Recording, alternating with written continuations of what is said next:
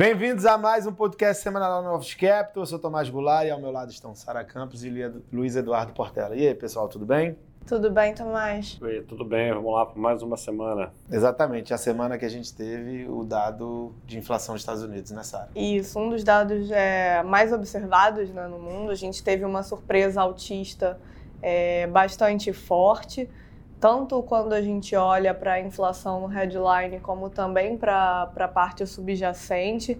Então, além da surpresa altista, foi uma composição pior do que a gente estava vendo nos meses anteriores. É, a gente tem os preços de energia, como a gente sabe, subindo no mundo e os preços de bens ainda pressionados. Né? O, os preços de, de automóveis, carros usados voltaram a, a acelerar, então voltaram a ser uma, uma pressão altista para a inflação depois de um breve alívio que, que a gente teve. A parte de automóveis como um todo, também os novos, continua pressionadas. E com essa parte de bens demorando a, a desacelerar mais do que, do que se esperava, a gente também teve em adição os serviços subindo e, e, de uma forma disseminada, serviços de transporte, médico, a parte de habitação, que é uma parte bastante observada dentro do número de inflação. É, então a gente teve a parte de, de hotéis também voltando por causa do, é, da melhora de situação de Covid, é, a parte de serviços de recreação. Então, assim, em, em, resumo, a gente pode definir o número como a parte de bens ainda pressionada e a parte de serviços, é, como era de se esperar, acelerando. Né? Então, a gente tem um, um conjunto é, mais negativo de inflação, isso acabou é, gerando bastante, fazendo bastante preço é, no mercado, né, Portela? É, as curvas de juros globais têm estado muito voláteis nas últimas semanas. Né? Lembrando que semana passada a gente teve um movimento de stop muito grande, né, ocasionado pela decisão do Banco da, da Central da Inglaterra né, de não subir os juros e não sinalizar uma subida é, no final do ano, né, deixando só para fevereiro. Então, a gente teve um fechamento da parte curta aí de né, 40, 50 bips, né, após um, uma grande abertura que a gente tinha visto nas últimas semanas, né, pelos dados mais fortes, por alguns diretores é, é de B6 é, ao redor no mundo sinalizando né, que iam começar é, a apertar as condições é, financeiras. Né? Então, o que a gente viu essa semana foi que o CPI assustou né? Acho que assustou todo mundo. Acho que os Estados Unidos está sentindo aí um, um, um, gosto de Brasil. Né? Acho que, Com... inclusive, assustou o próprio presidente, né? O Biden, logo depois da, da divulgação da inflação, soltou um statement falando que diminuir a inflação é prioridade para o governo, algo que não é tão usual assim. Exatamente, isso começou a entrar no discurso, né? Então, a gente teve um se pegar o 10 anos americano como base, né, que depois de atingir 1,70 nas últimas semanas de taxa, bateu 1,36 no início dessa semana e está fechando aí perto de 1,60, né, abrindo aí 13 bips é, na semana. Então isso gerou volatilidade né, novamente nos mercados, mercados emergentes, né, toda vez que tem um movimento mais forte nos juros e aumenta a volatilidade, emergente é sempre o primeiro a sentir. Então a gente teve aí a África do Sul, né, como exemplo, sofreu aí 2% na semana, é, o euro é, caiu aí 1% é, na semana também, e a Bolsa Americana terminou em, em leve queda aí de 0,5% é, é, na semana. Né? Então a gente começou a ver um pouco de realização é, nos mercados.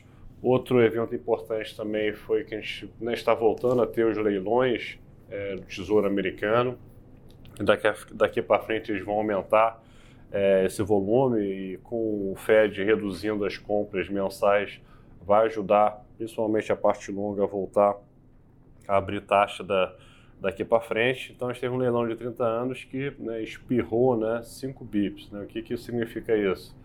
É, todo mundo que botou as ofertas né, para entrar e, e comprar os bons americanos, o Tesouro Americano teve que pagar 5 bips acima da curva para garantir a emissão como um todo, o que mostra que o mercado, nesses preços que a parte longa atingiram, não está muito disposto é, é, a pagar esse prêmio. Eles querem um prêmio de risco maior, porque estão vendo que a inflação está acelerando aí, é, né, mais é, rapidamente é, do que esperado. Na parte positiva, essa que a gente tem visto nas notícias diárias, a gente viu a Toyota anunciando né, que está voltando a, a, a, né, fabricar os automóveis na Ásia o, e ela estava há sete meses de instabilidade, né, mostrando que a falta de chips está começando a uma normalização, que é uma boa notícia, só que para os próximos trimestres. Talvez para o segundo trimestre do ano que vem a gente vai começar a ver preços de automóveis normalizando né, e ajudando é, a balancear é, a inflação. A gente teve surpresa na decisão do México, né, Sara? Isso, a gente teve a decisão do, do Banco Central do, do México, acho que surpreendeu tanto a gente aqui internamente quanto o mercado, porque mesmo após os dados de inflação mais fortes, né, o, o México tem visto a inflação acelerar, é, eles entregaram uma decisão mais dovish. Né? Em que sentido? Eles até falam é, no statement que o balanço de riscos piorou para frente, é, mas de uma forma geral o, o, comunicado teve poucas alterações, não teve nenhuma, nenhum dos membros votou por acelerar o, o, ritmo, né, o pace que a gente fala de, de, alta de juros. Então, eles votaram por um aumento de, de 25 bips e um dos membros votou por manter a taxa inalterada. E nas projeções, é, a trajetória de inflação ela foi revisada para cima no curto prazo, e, mas principalmente ali a parte do, do headline, enquanto a, a trajetória a expectativa de inflação core, ela foi revisada até para baixo quando a gente olha lá em 2023. Em 2023 agora eles estão vendo uma inflação um pouco abaixo do que estava na, na decisão anterior. Então, sem dúvida, foi mais dovish pensando principalmente nos riscos inflacionários que o país tem, tem enfrentado. É, e uma outra notícia aqui que a gente considera fica observando como um risco, principalmente agora com a proximidade do, do inverno, ainda é a questão de coronavírus. Né? É, a gente teve hoje a, a Holanda anunciando novamente medidas restritivas e foi um pouco mais restritivo do que a gente estava observando, né? porque com avanço da vacinação e tratamentos, as medidas agora elas têm sido muito mais brandas mas a Holanda, frente a um aumento bastante forte de novos casos, é, teve que anunciar é, alguns fechamentos, diminuir o horário de funcionamento de alguns estabelecimentos, é, de bares, restaurantes. Então, são medidas um pouquinho mais rígidas do que a gente estava é, observando em outros países. Né? E aí, como a gente está vendo é, na Alemanha o número de casos acelerar, e a Alemanha é um país super importante para a economia global e para a zona do euro. Isso levanta um risco é, de que lá eles também possam é, anunciar medidas mais restritivas, à medida que as temperaturas caem, alguns hospitais em algumas regiões vão ficando pressionados. Então a gente também, é, apesar de, de Covid ter cada vez menos é, efeito, pensando no mercado, é um assunto que a gente acha que tem que manter aí no radar nessa parte de internacional. Então, acho que de internacional é isso, e acho que, Tomás, a gente tem também bastante coisa de atividade para falar aqui de Brasil, né? Exatamente. Então, o Brasil, a gente sempre, é, sendo um caso à parte no mundo, né? Acho que a gente tem uma continuidade de pressões inflacionárias. Né? Se a gente for pegar qual era a expectativa por IPCA do mês de outubro no começo do mês e o efetivo, a gente pode falar que a gente teve uma surpresa de 40 bips, né?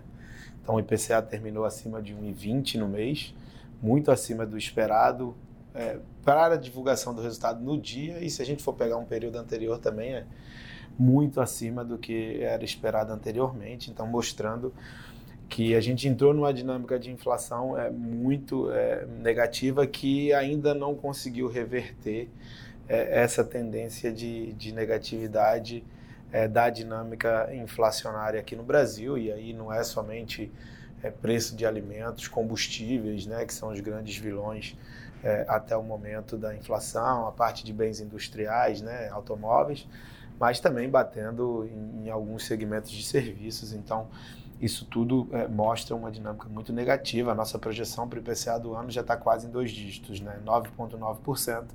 Então, é, é, tem uma chance não desprezível da gente terminar com o IPCA acima de dois dígitos. E aí, mesmo nesse ambiente de inflação elevada, a gente tem um ambiente de atividade para baixo, né? Então, é o pior dos mundos, a gente pode dizer assim.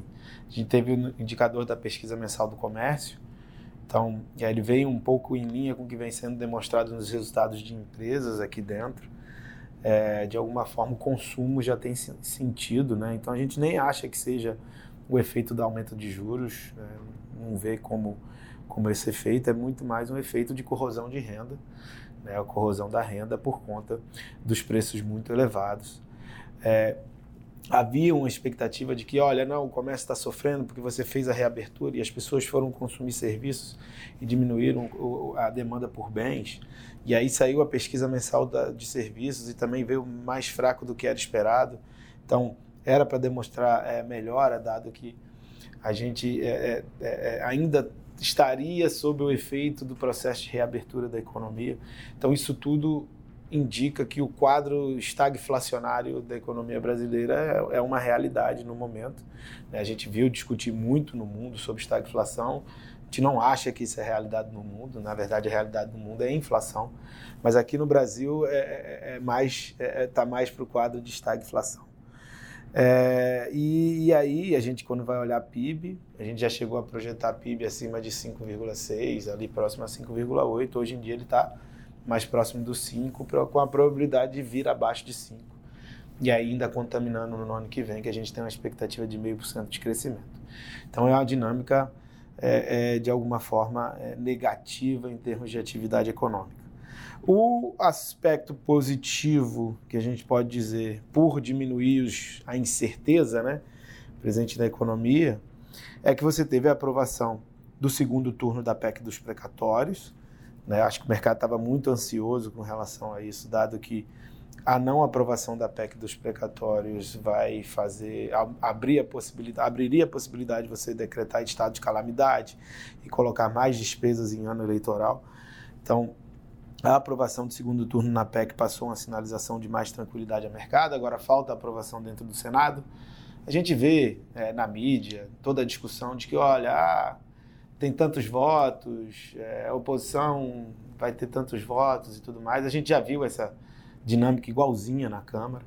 Então, acho que, na nossa perspectiva, de uma forma geral, é, é dar o prazo para o Senado. A gente espera em duas semanas que você é, consiga fazer andar a pauta. A gente acha que vai ser aprovado, tem muito interesse por parte da classe política na aprovação dessa PEC dos precatórios. É, mas o noticiário, de alguma forma, vai tentar vender que, olha, não vai conseguir, está sem voto, mas a gente acha que, que é muito mais estratégia política por parte dos parlamentares do que efetivamente uma impossibilidade de aprovação da PEC dos precatórios dentro do Senado. É, essa votação da PEC ajudou os mercados aqui né, locais, mesmo com, né, com inflação mais alta, com atividade é, mais baixo, então a bolsa que está fechando a semana aí com uma alta de, de 1,60 mesmo, né, com a queda que a gente viu hoje, né, a bolsa aqui sendo afetada por resultados de algumas empresas é, e pelo número de, de, atividade mais fraco. O juro janeiro 27 né, fechou aí quase 50 bips é, na semana, então voltando toda a curva de juros, né, praticamente voltando a trabalhar ali na, no dígito de 11%, né, saíram acima de 12%, é, 12% né? É, o dólar valorizou 1,5% na semana, na contramão dos emergentes, né, que desvalorizaram em função da abertura é, dos juros globais. Né, foi uma semana mais positiva, porque a gente vai, vai tirando os riscos de cauda aqui no Brasil. Tá? É, e no final do dia, isso é uma notícia é, que a gente está né, tá investigando ainda, teve um voto eletrônico é, do Gilmar Mendes no STF, que, que, dentro do voto dele ele fala sobre é, que auxílio né, Brasil, medidas de, de, de, auxílio podem ser pagas em ano de eleição. Então, se a gente chegar nessa maioria, é, não vai precisar de ter a correria é, para o Senado aprovar a PEC até o final do ano e, principalmente, né? A gente não precisa mais pensar em plano B. Né? O grande medo do mercado é um plano B, você tem que decretar calamidade, ter que é, falar em crédito extraordinário e você deixar o mercado é, mais nervoso, tá? Então a gente acha que a gente vai continuar a ver notícias sobre isso no final de semana e feriado e, e pode ajudar aí na, na semana que vem. Para a gente ficar de olho, tá? É importante semana que vem, segunda-feira, o Biden se encontra com o Xi Jinping. É, existe uma especulação no mercado, como agora tem uma bandeira de ajudar a inflação né, do Biden, de eles chegarem num acordo para reduzir tarifas né, de importação. Lembrando que na época do Trump eles subiram muito, teve uma guerra né, comercial, então eles têm espaço para reduzir, o que ajudaria na inflação global. E está todo mundo de olho no mercado de petróleo.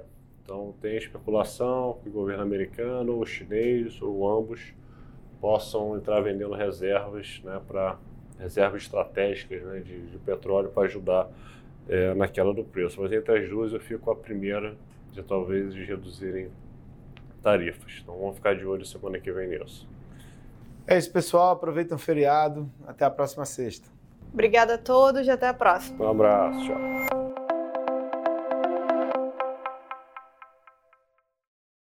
A Novos Capital, gestora de recursos limitada, não comercializa nem distribui cotas de fundos de investimento ou qualquer outro ativo financeiro.